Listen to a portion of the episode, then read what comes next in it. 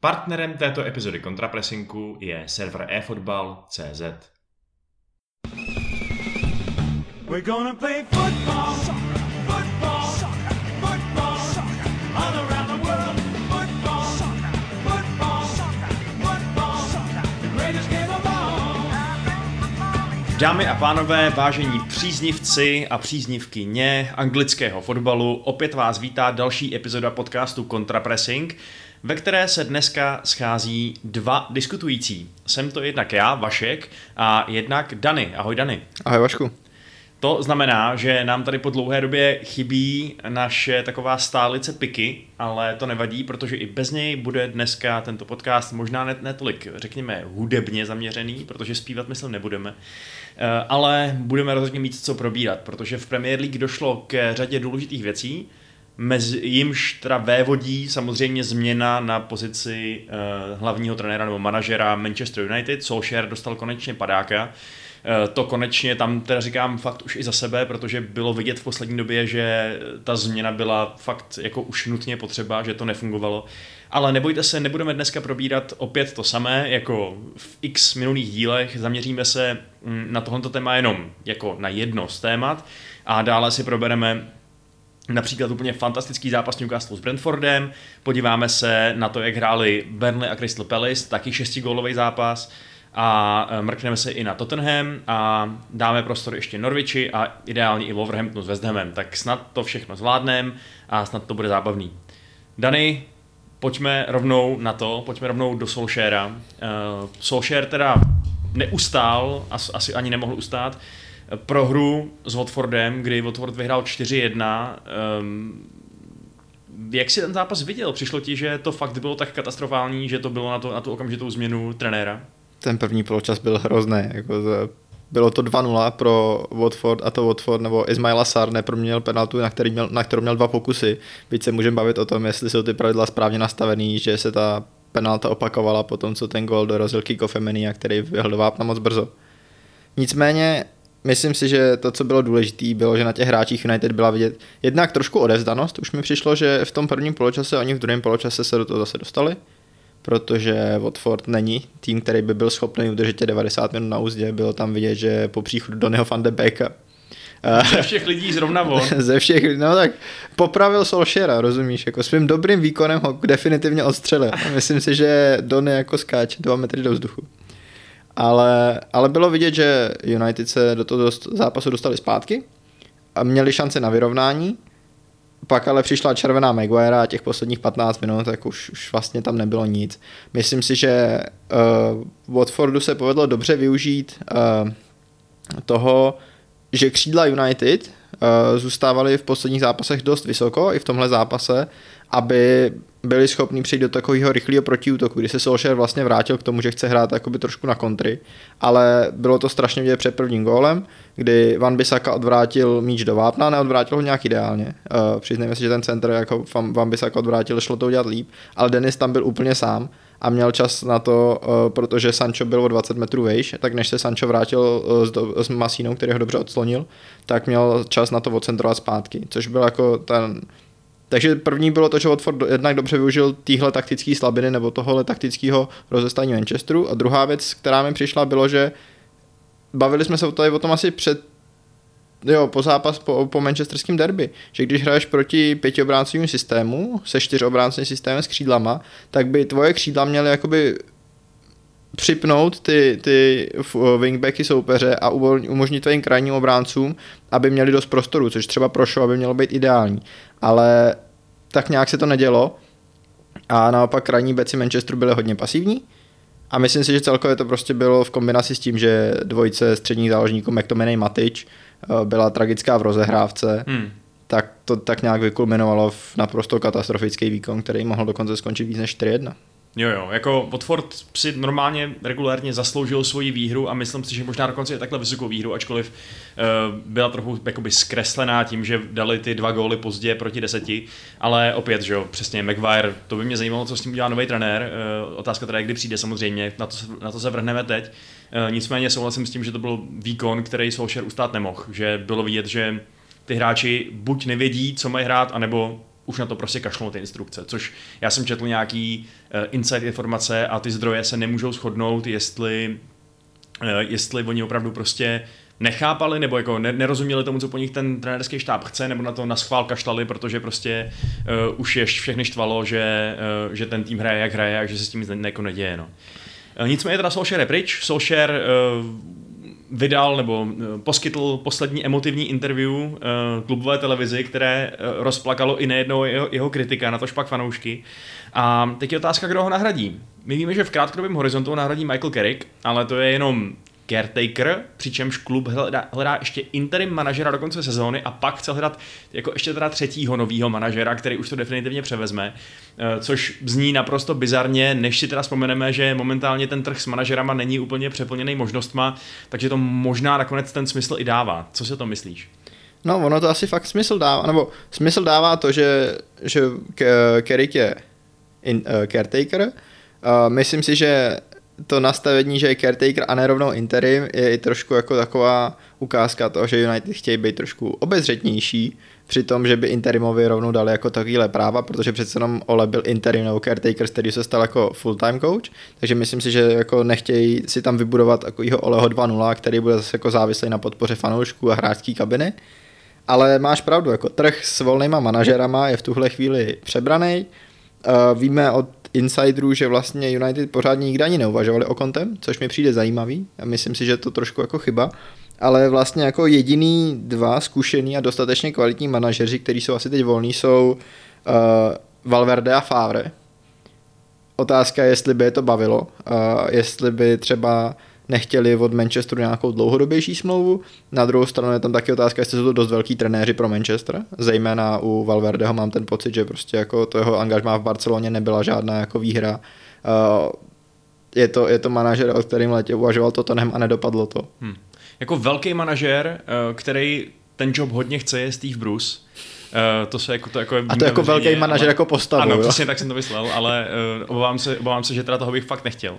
Uh, Eh, a ještě teda se proslých, nebo takhle, když se podíváme na, na případný uh, caretakery, který, nebo interimy, který momentálně mají angažmá, tak připadá v úvahu Laurent Blanc, čistě protože je v Kataru, což je taková jako fotbalová pustina, kde uh, odkud se asi ten trenér dá jako stáhnout, že jo, když tam pošleš nějaký penízky. Uh, případně teda, to jsme hodně probírali u nás na Discordu, uh, Ralf Rangnick, který akorát teda zrovna začal nový angažmá v Rusku, kde dělá sportovního ředitele nebo takovou nějakou exekutivní pozici.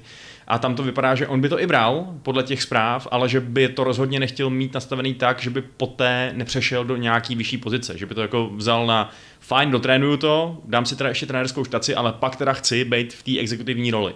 Což z jeho pohledu asi dává smysl, naopak z pohledu United to asi smysl nedává vůbec, že jo, protože No nedává to smysl z pohledu těch manažerů United, ono to možná dávalo smysl z pohledu, vla, z pohledu vlastníků, ale z těch, co to mají jmenovat, to znamená ty všechny ty Murtové, tak ty by si tím pod sebou jako podřízli větev, že? protože samozřejmě Rangnick by potom přišel do té struktury, kde on by je nahrazoval pomalu a přitáhl by si k tomu vlastního trenéra a, a dává smysl, že tyhle lidi jako nebudou chtít si pod, jako vypustit vlastní rybník, takže ano, dává smysl, že jako Rangnick jako sportovní manažer Manchesteru asi, nebo že nikdo Rangnickovi nedá angažma trenér, z kterého se stane sportovní ředitel. Na druhou stranu, to vypadá, podle těch informací, které teď máme, že úplně to nejvíc preferovanou možností eh, té hierarchie současný je Početino, který by o kterým se vlastně dneska jsme se dozvěděli, že by byl otevřený tomu, že by normálně v průběhu sezóny odešel z PSG, protože ho to tam štve, protože eh, je v podstatě jenom hlavní trenér a nemá absolutně eh, žádný vliv na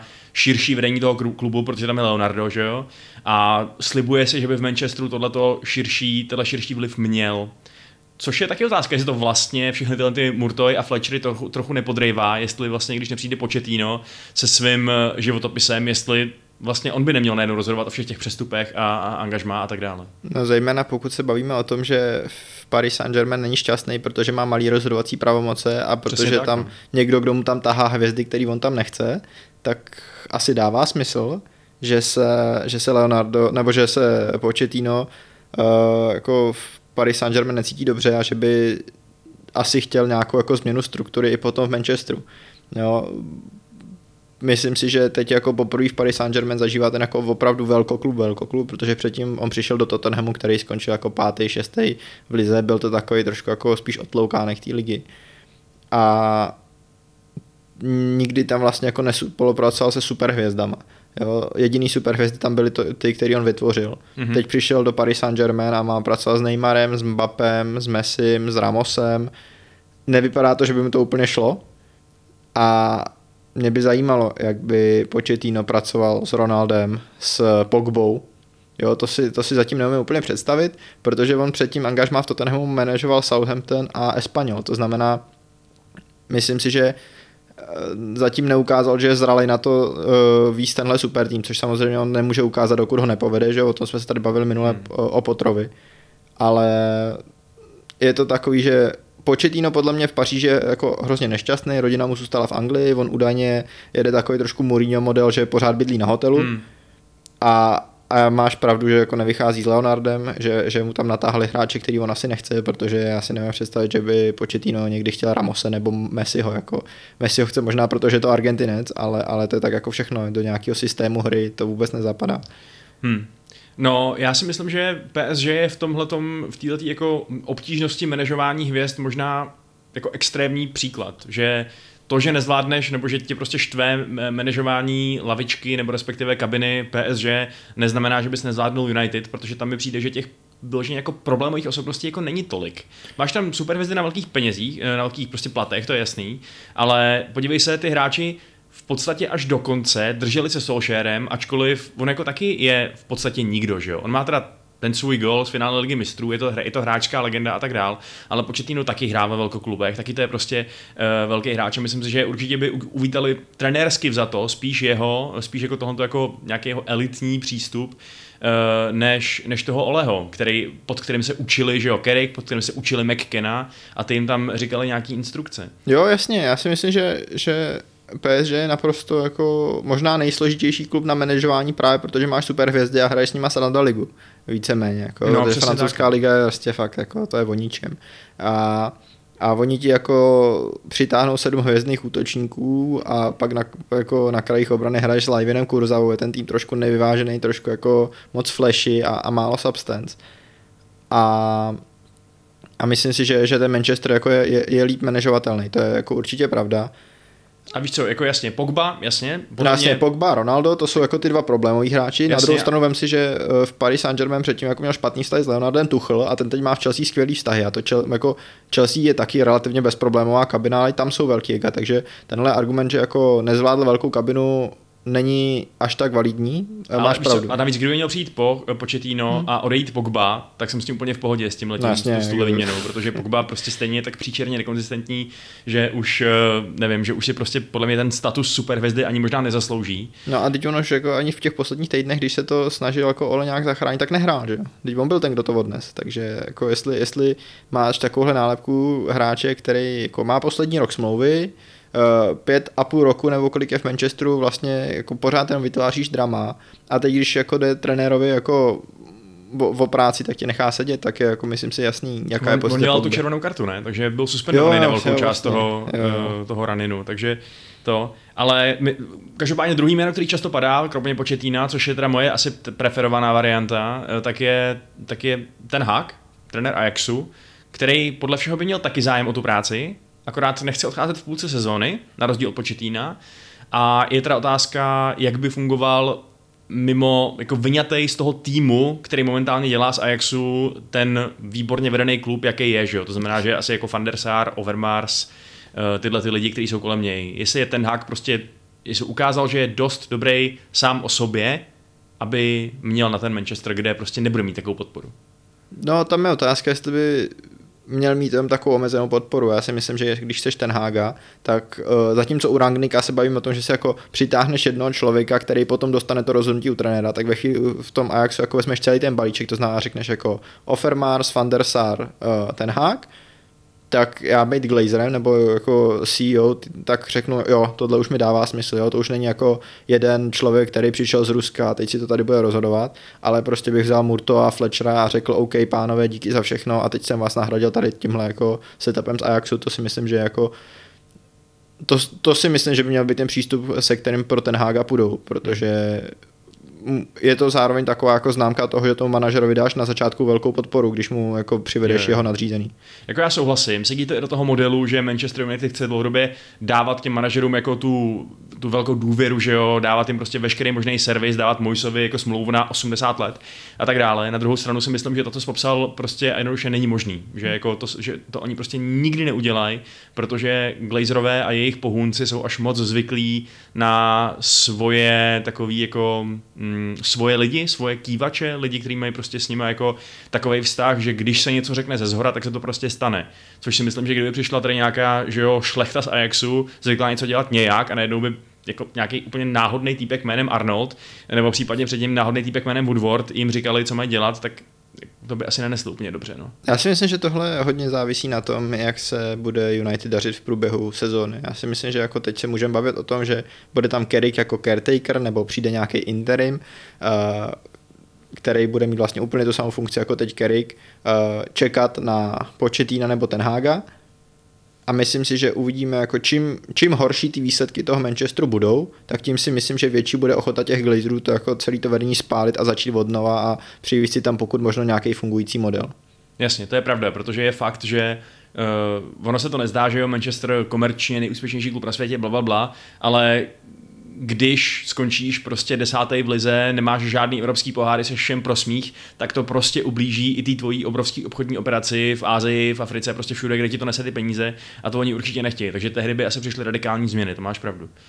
Um, otázka je, ještě, ještě můžeme můžem zmínit posledních pár jmen, než se přenesem k dalšímu tématu, protože jako zatím můžeme fakt jenom věštit z křišťálový koule. Ještě se mluví hodně o Brandu Rodgersovi, který má podporovatele v rámci hierarchie United. Nějaký lidi ho tam chtějí, co mají rozhodovací pravomoci. Otázka je, jestli teda chceme manažera, který vede jeden ze dvou týmů, který dostali víc gólů v lize než my letos a jako vlastně se nabíjí docela vtipný scénář, že by Rodgers se teoreticky mohli vyhodit v Lestru a my bychom ho mohli najmout, takže... Jo, jo, my jsme se o tom bavili. Piky, Piky právě psal na, na kontrapressingovém Discordu, kdo si jako, po, po všech těch vyhazovech, kdo si jako myslíme, že uh, další manažer, který půjde, já jsem říkal, že je to pro mě jeden z trojice Benitez, Rodgers, a přemýšlím, kdo byl ten třetí Bielsa, protože prostě nic z toho není pravděpodobný, nebo nic z toho bys neřekl, že by se mělo stát, ale nikdo další jako už, už asi pravděpodobnější u vyhazou není. Leicester asi 13. nebo 14. teď přece nemá tabulku a, a ty výsledky nejsou dobrý, ta obrana je katastrofální. Ale zase je pravda, že jako on, on z Leicesteru udělal tým do Evropy, že jo? tým, který byl dvakrát jako dva body od ligy mistrů. Takže, takže angažováním Brenda Rodgerse by asi dávalo smysl z hlediska toho, že je to trenér, který má už zkušenosti z toho trénovat velký klub, uh, hrát s ním o titul, ať už v Celticu nebo v, v Liverpoolu. Má určitě nějakou jako za sebou progresi, kdy vidíme, že on ten tým umí zvedat, hraje útočný fotbal Otázka je, jestli, jestli jako není, nebo jestli ho ten, to, co se mu teď děje v Lestru, moc nevyčerpá. Jo. Prostě uh, to třeba byl jeden z největších uh, otazníků angaž, angažování Dina Smise, že jako jaký smysl dává angažovat trenéra, který ho týden předtím vyhodili. Tak jaký smysl by ti dávalo angažovat Rodgerse, který se bude do poslední chvíle rvát o to, aby zůstal v Lestru a nechá tam spoustu mentálních sil a ty ho najednou angažuješ do boje o top 4, který zdá se, že bude letos hodně tvrdý. Hmm. Co si vlastně myslíš, Dany, když se tě zeptám na otázku, jestli Manchester United v tuto chvíli potřebuje spíš nějaký rebuild, nějaký znova postavení, uh, nějaký prostě identity, uh, kádru, co já vím, a nebo potřebuje trenéra, který bude teď hned vyhrávat, který teď hned udělá výsledky, který udělá prostě postup v lize mistrů, který mm, zkrátka dobře bude ten Mourinhovský typ až na to, že úspěšný.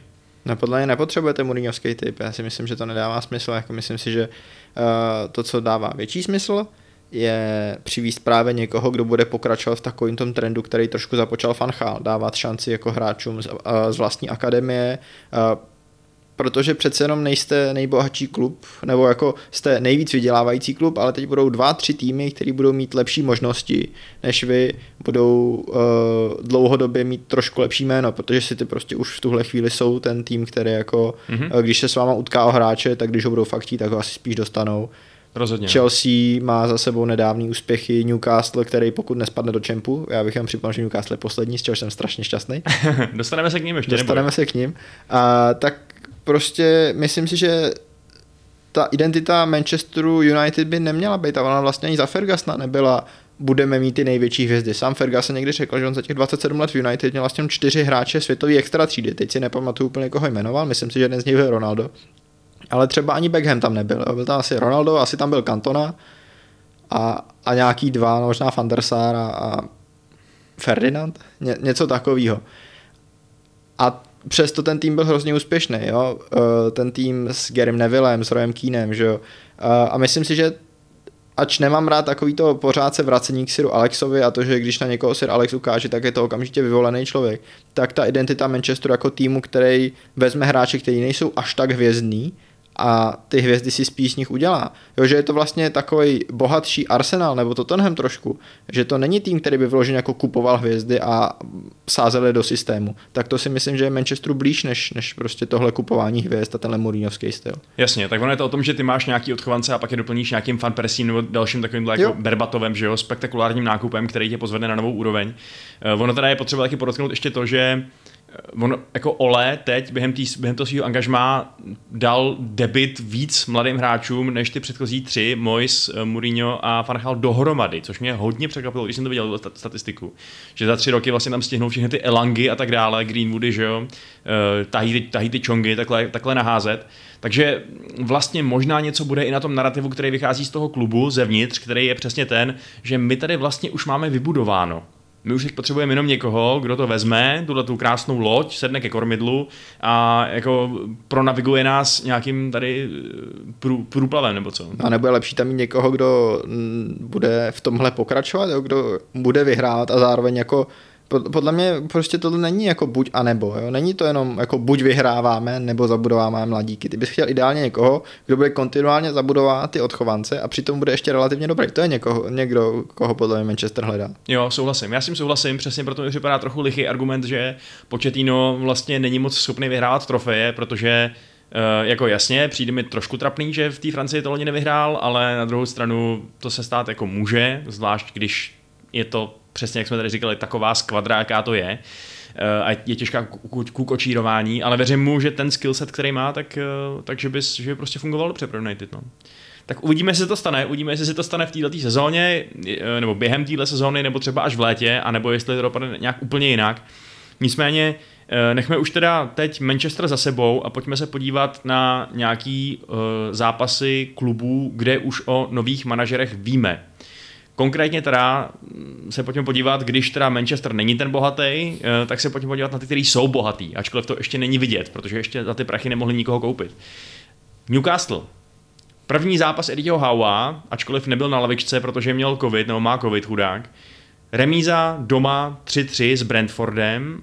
Fantastická zábava a naprostý potvrzení toho, co jsme tady říkali, že Eddie Howe je coach, který preferuje ofenzivní fotbal a Newcastle bude i pod ním dostávat góly. Jo, uh, bylo to přesně tak. Uh, myslím si, že jeden hráč, který musí být strašně šťastný s angažmá Eddie Howe a bylo to nám v tom zápase vidět. Byť teda Steve Bruceovi poděkoval za všechno je Alan San Maximán, který měl uh, ten třetí gól a minimálně ve fantazii měl připsanou asistenci od druhého gólu Newcastle, ale spíš to byl zblokovaný center. Ale bylo to přesně tak, jako dali tři góly Brentfordu, který má v posledních zápasech trošku problémy s defenzívou, protože jim chybí golmanská jednička David Raya, chytá jeho náhradník uh, Fernandez. Slávou se nepokryl v tom zápase. Slávou se nepokryl, Slávou se nepokryl ani Darlow, který myslím si, že u dvou z těch tří gólů nemá úplně čistý svědomí. Souhlasím.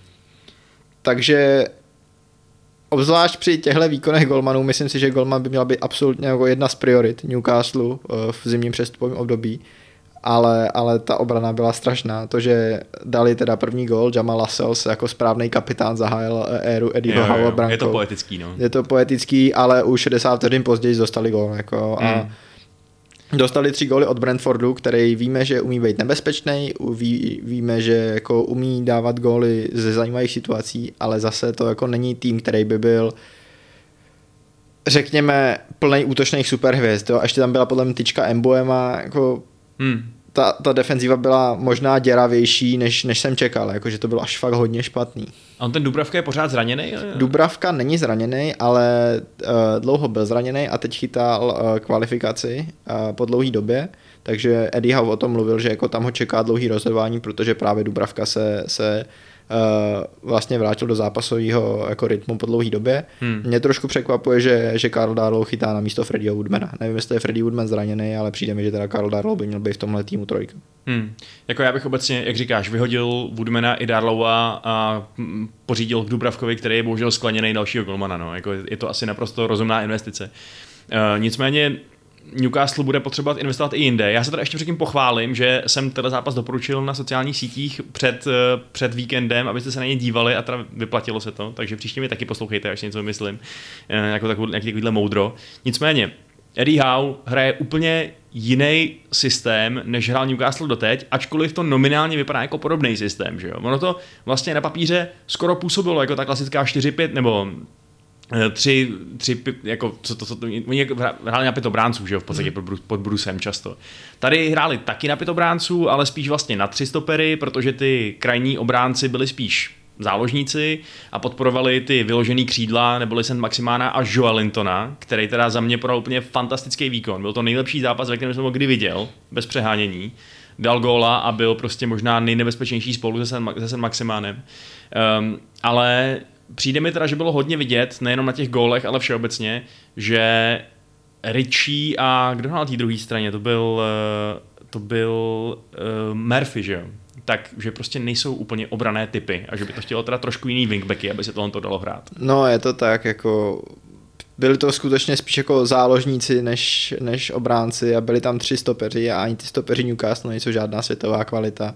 Uh, myslím si, že, že jsme jako přesně viděli uh, to, to, o čem jsme vlastně mluvili, že ten Newcastle jako má problém v obraně a že uh, že jako tohle nastavení, který bylo sice hrozně zábavný sledovat, tak si představ, že tím, s tím jako přijdeš do nějakého týmu top 10, který nemá problémy a, a oni ti jako fakt uh, rozeberou, že jo? prostě tahle, tahle defenziva nebyla dobrá já jsem jako ta, jako Fabian Schär byl úžasný v Hoffenheimu, ale v Newcastle je strašný. Jamal Lascelles je kapitán, ale je to jinak to je jako podprůměrný stoper Premier League a Kieran Clark taky nic extra. Jako tam je prostě blbý, že ten Share je doslova jediný stoper, který ho mají, který je takový ten typický ball playing defender, že jo? Ano, který... jediný, komu ten míč nepřekáží. Přesně tak, no. A to v té obrané trojice zoufale potřebuješ aspoň jednoho takového stopera, uh, což je blbý, no. A... Což je blbý a, a oni ale vlastně ani ty jako další možnosti, které mají, nejsou skvělý, že jo. Uh, máš Federica Fernandez, což je jako další stoper těžce za Zenitem. My jsme se o tom tady bavili,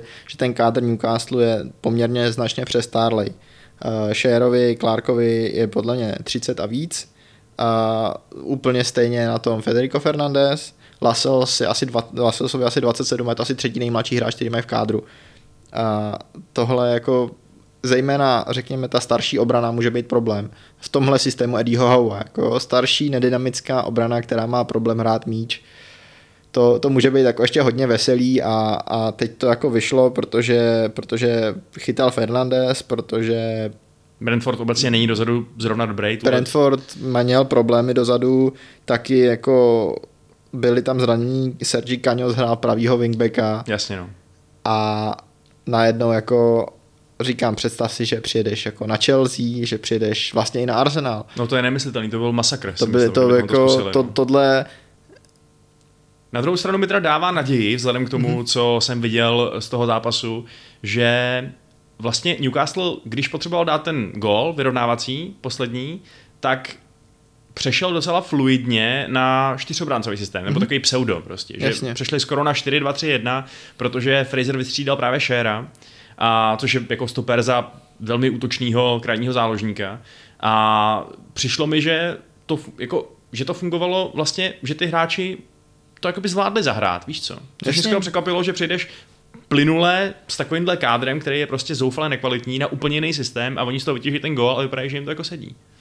No, tak já myslím, že, že přece jenom uh, Eddie Howe měl celou reprezentační přestávku, on z Newcastle taky jako moc reprezentantů není, takže měl jako dva týdny na to, aby, aby si je trošku dal, dal uh, no, aby si je trošku srovnal.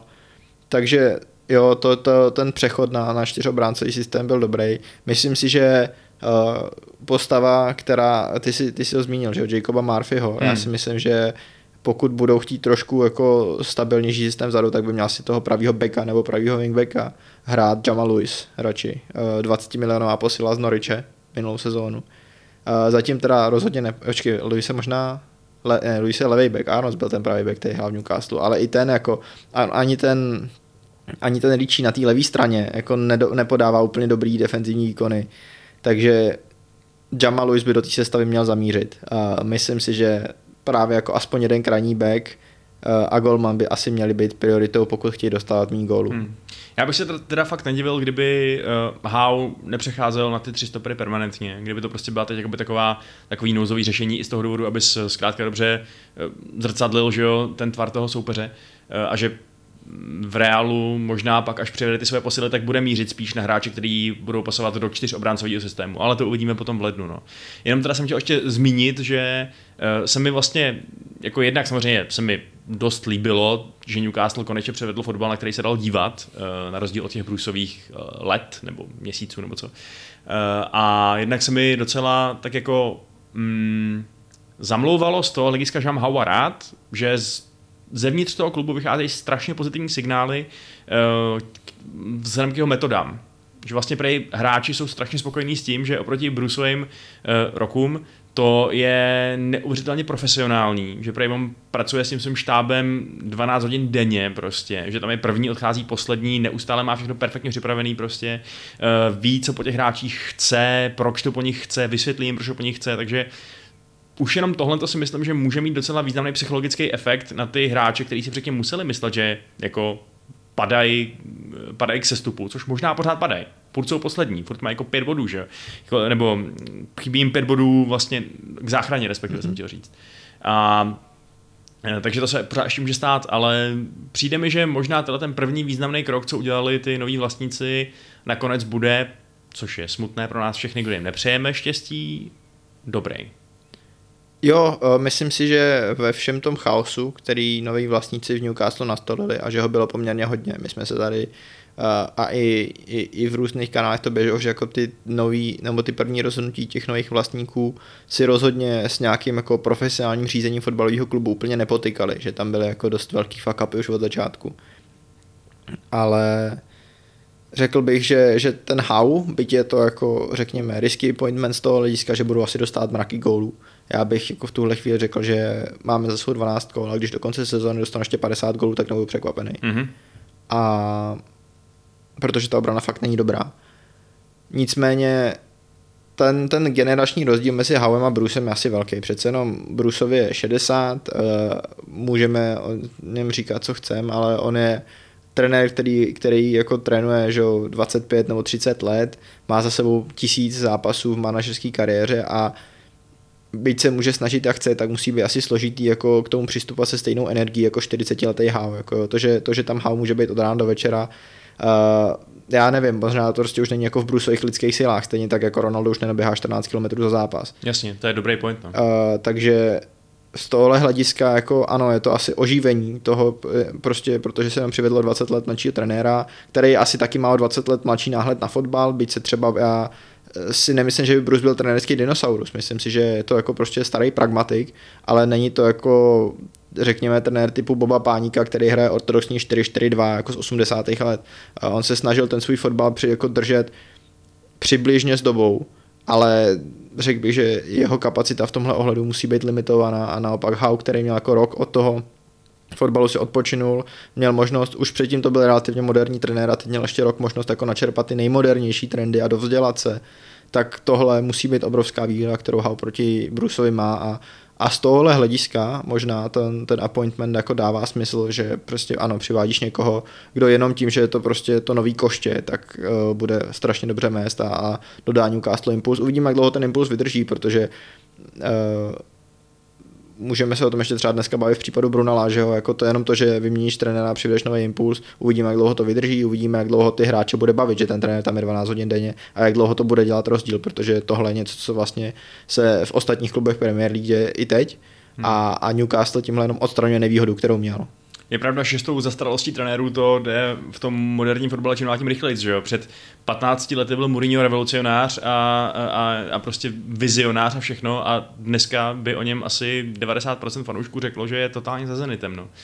E, nicméně, věříš tomu, že Newcastle přežije, že se zachrání v Premier League. Oni mají asi jako dost napoví třeba hned ty další tři zápasy, které mají, protože oni hrajou venku s Arsenálem, těžký, ale pak dva zápasy, které by asi ideálně eh, neměli skončit s nulovým ziskem, protože mají doma Norwich a doma Burnley. Takže tam by se asi nějaký ty body už měli začít jako schromažďovat. Tam by se ty body měly začít schromažďovat. Já jsem nad tím dneska přemýšlel, eh, když jsem se připravoval a vlastně jsem dospěl k tomu, že my máme situaci, ve které po 12 kolech nám vlastně o sestup hraje tak jako 5 až 6 týmů.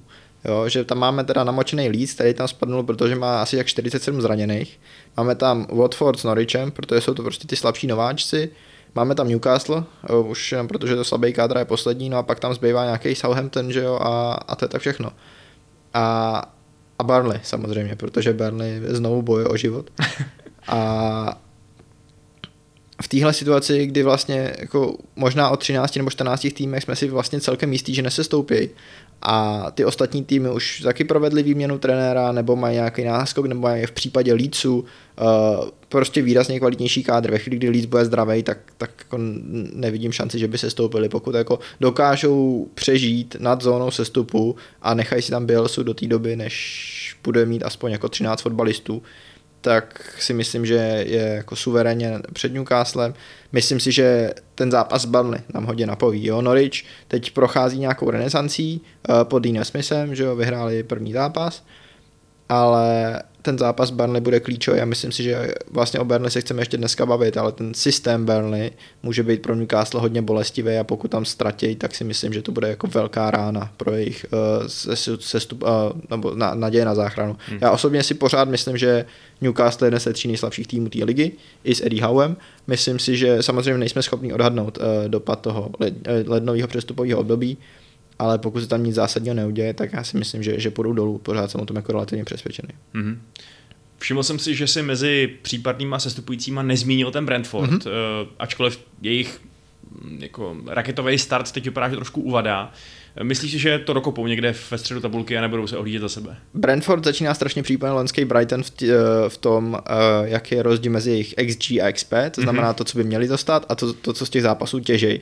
Uh, ta jejich prohra s Norwichem, což byla labutí píseň Daniela Farkeho na lavičce Canaries, tak byla ukázkový příklad. Oni jako ten Norwich ždímali jak džusovač a prohráli.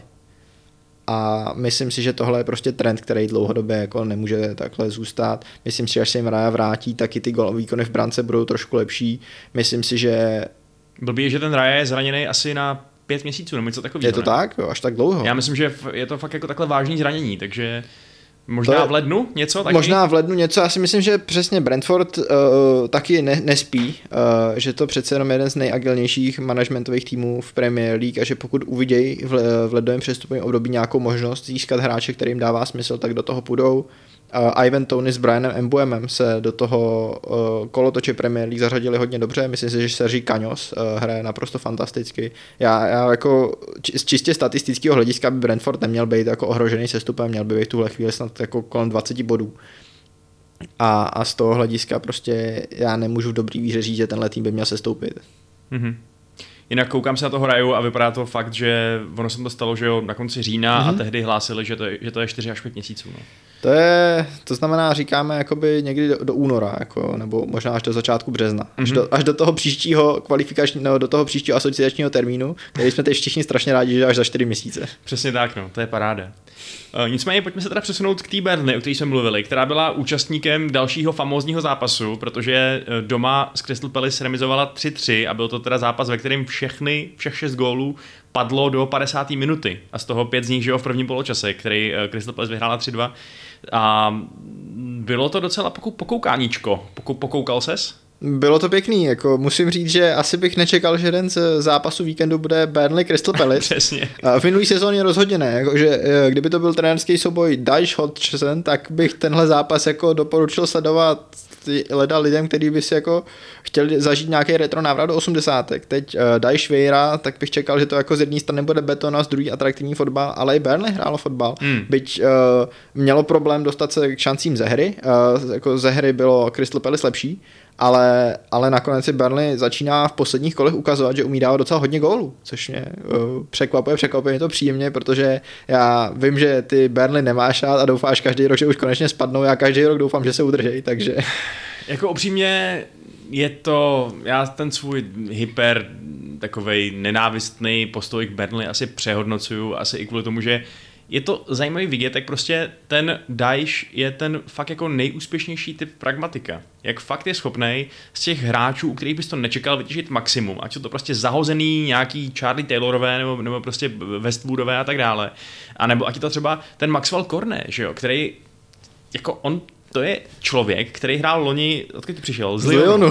Hrál levýho obránce a najednou tam řádí na hrotu vedle Krise Wooda a prostě dává góly a zařizuje prostě góly. Jasně, no, prostě útočná dvojka Maxwell Cornet, Chris Wood, to je jako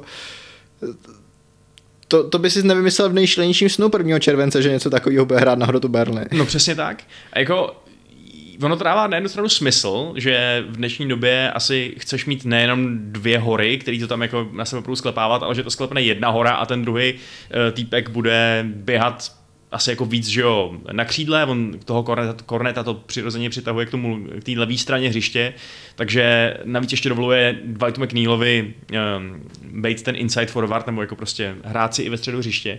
Ale to je asi ten problém, že jo, oni mají na levém křídle McNeila, což je jeden z nej takových zajímavějších anglických talentů mimo tu top 6, dejme tomu. Uh, to znamená, že tam pro toho Korneta nebylo místo, zase jako na levýho beka tohle toho... To je trošku luxus, no. Přesně, to tam dát úplně nechceš. Uh, takže je vepředu a jako vypadá to fakt dobře, tahle spolupráce, což je samozřejmě špatná zpráva pro Matěje Vidru, protože on byl ten, kdo měl tu roli toho menšího, ale šikovného útočníka, kterou teda nyní přebral tady Maxwell.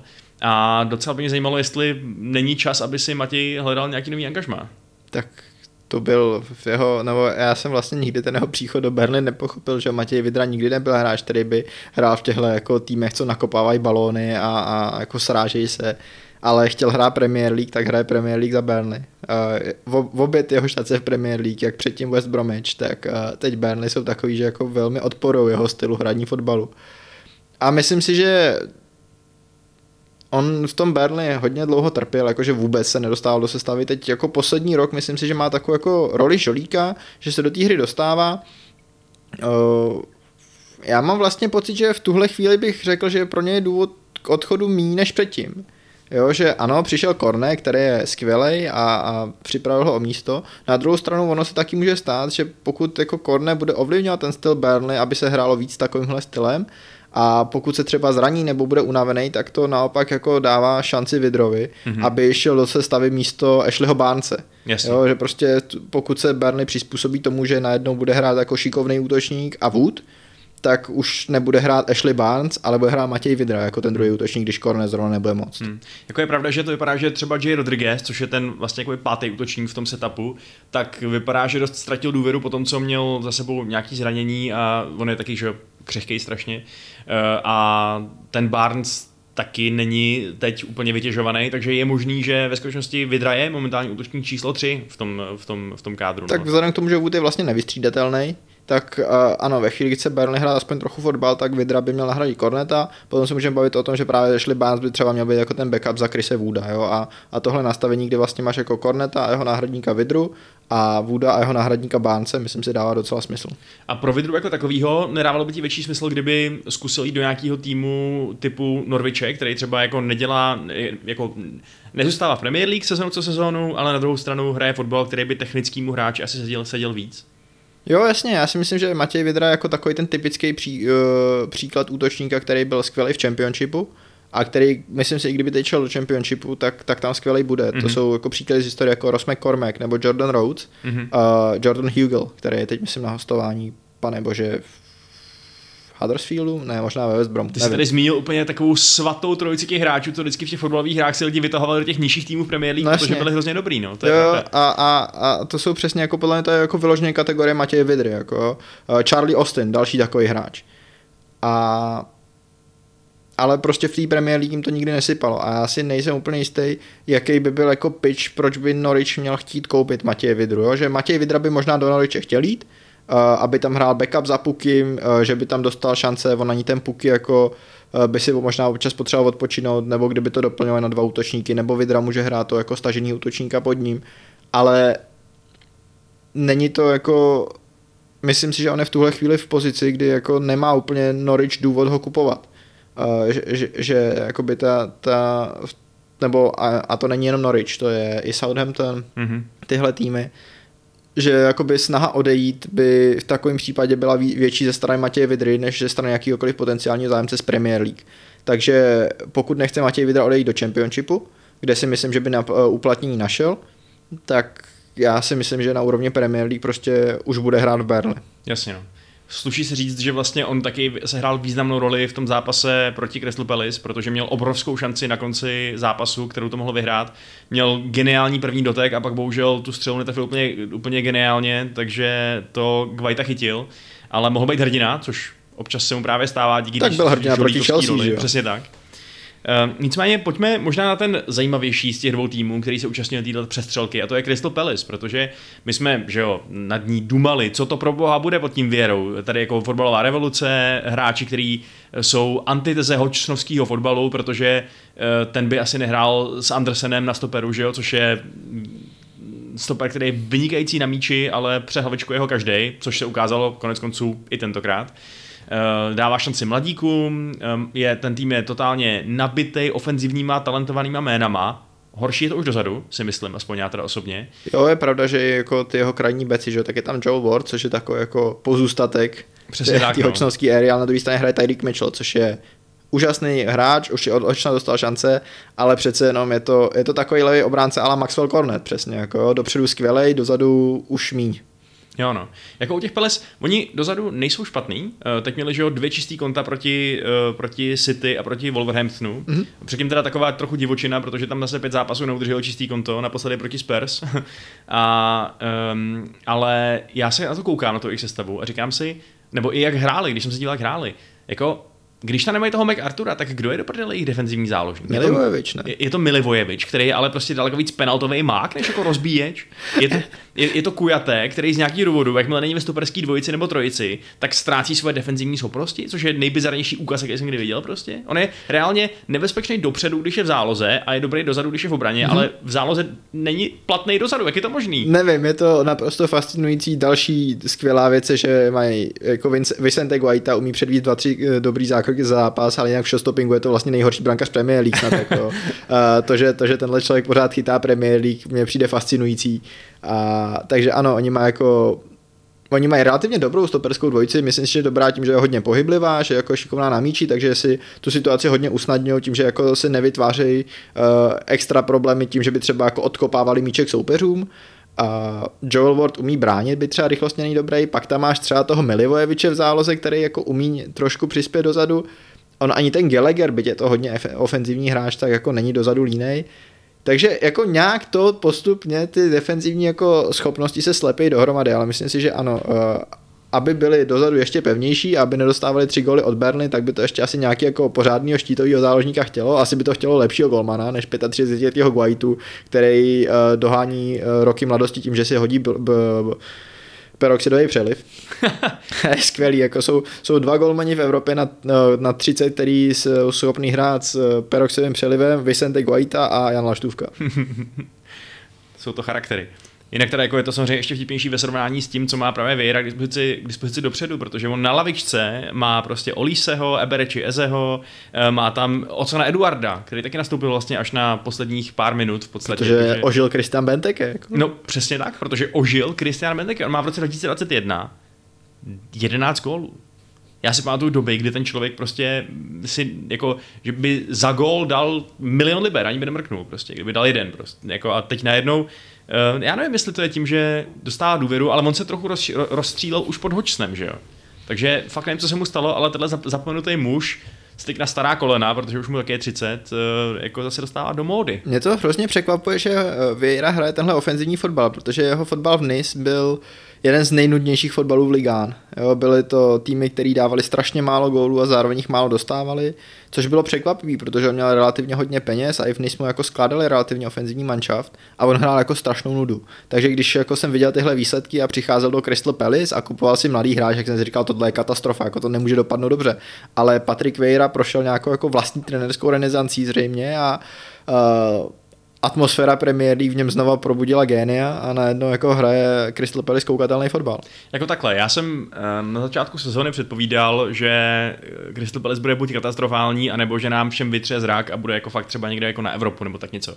To se úplně neděje, že jo? Oni vypadají jako nejčistší mid-table tým, jaký si můžeš představit. No, jsou asi devátý, ne? Jsou, jsou myslím desátý člověče, 16 bodů. Mm. Uh, jako, OK, asi by se dalo teoreticky přemýšlet o nějakým uh, Oni měli hodně slabý start, že jo? Ale je... pak to jako hodně jako, a, a jsou remízoví králové, takže no, právě, já no. bych jako ještě úplně neodepisoval. Myslíš si, že fakt tam potenciál pro nějaký jako šestý, sedmý místo ne, jako nemyslím, si, ne, nemyslím si, že tam něco takového dřímá, ale, ale ta myšlenka, jako, že jsou jako úplně nejčistší mid-table side, já si myslím, že uh, jestli jim tohle vydrží, tak, tak nás můžou ještě potrápit, jako jo, nebo všechny jako takový West Hamy a Leicestery a Evertony hmm. a Arsenaly, který by chtěli hrát o Evropu, tak já jsem třeba rád, že už eh, jeden z těch zápasů s Crystal Palace máme za sebou, byť to dopadlo teda dost neslavně, uh, ale, ale jako je to tým, proti kterému bych asi hrát nechtěl, protože oni vlastně ani moc neprohrávají, že oni prohráli kolik, dva zápasy nebo tři? Prohráli s Chelsea, hned první kolo, uh, prohráli s nějakýma, ale úplně jako katastrofama. A, a to je vlastně to, že porazili City, porazili Spurs, uh, remizovali s United. Prohráli s Liverpoolem. Prohráli s Liverpoolem, jasně. A to je, to je všechno. No. A to je všechno. To je Prohrál jenom s Chelsea a s Liverpoolem. To je tým, proti kterému bych asi nechtěl nastupovat. Na tom je co je, no. Na tom je co je. Tak třeba se ještě fakt zvednou a nebudou jenom ten nejčistší midtable, ačkoliv vlastně jako přijde že všechny ostatní týmy tak nějak jako víc vykazují potenciál být buď nahoře nebo dole, ale, ale uvidíme, řekneme uvidíme. si to potom, no. Eh, po, nevím, po pár měsících třeba.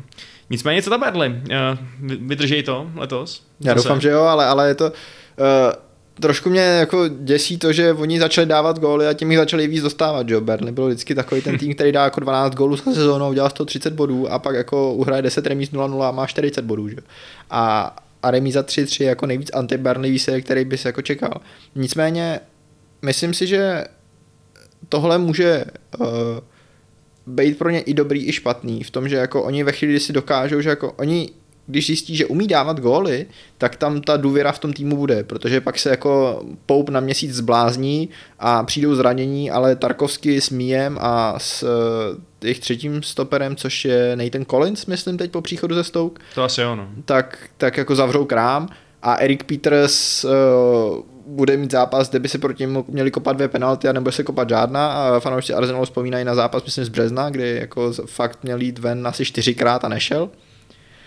A jako já myslím si, že Berlin prostě má katastrofální státy do sezóny. Po deseti kolech minulý sezóny měl asi dva body. Teď mají po 12 kolech devět, oni mají ty starty pomalý.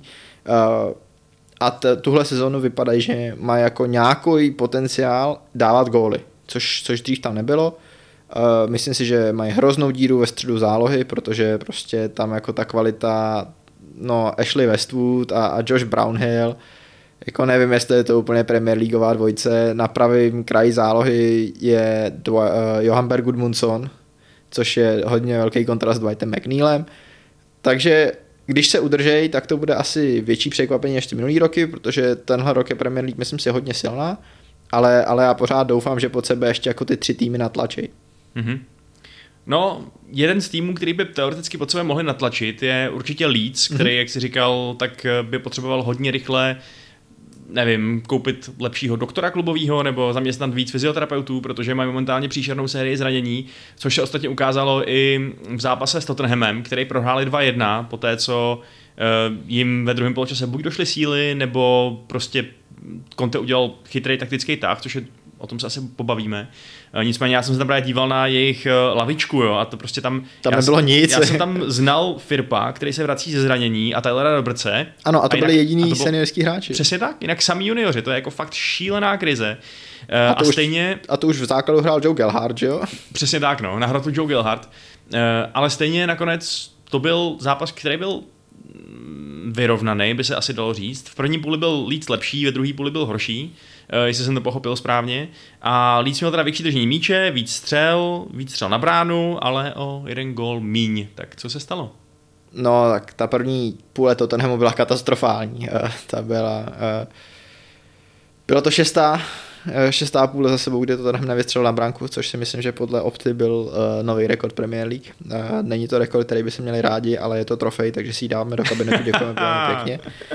A No, ale, ale v, myslím si, že v poločase jedna jako Conte podle mě roztřískal kabinu Tottenhamu úplně jako na třísky. Uh, ten výkon nebyl dobrý. Uh, a, a v druhém poločase hráli wingbacki aktivnějc, uh, Lukas Moura trošku zjednodušil hru, začal rozdát míče místo toho, aby je tahal a ztrácel.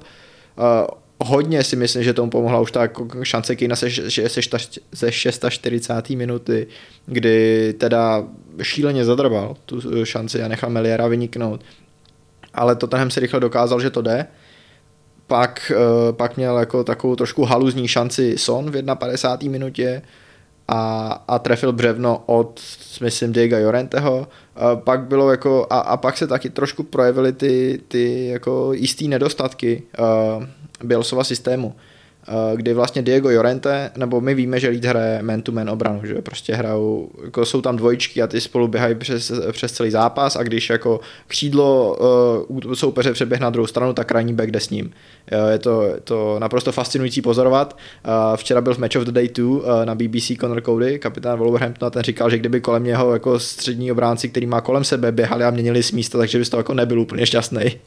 Ale, ale tohle je prostě Leeds a bylo to hodně vidět před tím prvním gólem, kdy kdyby Diego Llorente jako hrál jako každý jiný střední obránce na planetě, tak musel dostoupit do Heiberga, který tam zůstal na vápně vyset sám. A ono bylo vidět, že ten instinkt má, ale měl ho až o půl vteřiny později, protože předtím měl strašný úkol jako hlídat Sona. Takže hlídal Sona, Heiberga nechal volnýho a pak ho dostoupil později a Heiberga jako, jako úžasnou šudlu. No a, a pak už to prostě bylo jako i po tom na 2-1, který byl dost šťastný, tak, tak Lícu už došly síly, jako už tam, už tam jako nebyly šance, to ten neměl v nastavení, nebo i od 80. minut dál několik šancí ten zápas jako uh, dotáhnout a, a uzavřít a, a, nestalo se, ale myslím si, že prostě Lícu jako fakt došly síly, jak to, to není a, a došly síly a individuální kvalita, prostě jako už ty hráči nemohli a ty, co mohli, tak to byli, tak to byl mladý Stuart McKinstry z lavičky, který možná z něj bude hvězda světového formátu, ale včera na to ještě neměl. Mm-hmm. Jo, jasně. Když se bojíš o tom, že ten, eh, že ten Bielsův odvážný styl, specifický, jde prostě exploitovat, jde ho využít proti němu, tak eh, jako já si vzpomínám na to, jak že jo, Fernandez, který pobíhal po hřišti, naprosto eliminoval, eliminoval uh, Kelvina Philipse, když jsme s nimi hráli. Ale nicméně mě zaujala jedna věc, a to je ta, že střelec vítězního gólu, Regilon, tak říkal, že Conte o přestávce, nejenom, že teda asi udělal Braigl, což zůstalo nevysloveno, eh, ale ještě navíc řekl hráčům, aby oni sami přehodili na osobní obranu a aby zvýšili intenzitu. Mm-hmm. Bylo to na tom hřišti vidět pro tebe?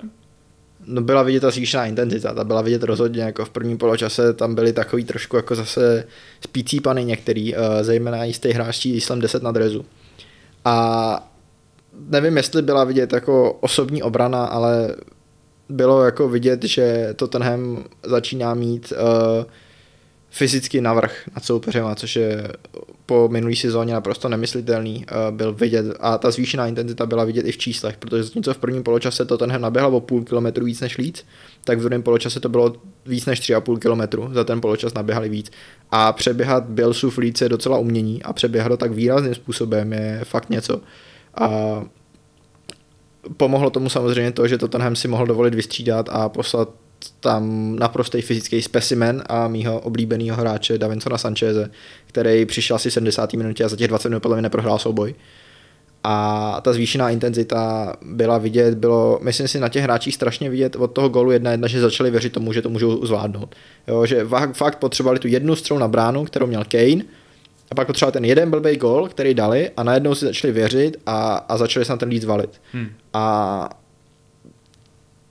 to je otázka, jak moc je to jako zlepšení týmového výkonu a jak moc je to jenom takový vyvolání takového správného konteovského šílenství a jak moc je teda už jako Tottenham ready na to, aby takhle zlepšený výkon je podával dlouhodobě jo, protože přece jenom byl to jeden poločas proti soupeři, který by se, který ještě jako místo tréninkového centra má v tuhle chvíli jako polní nemocnici.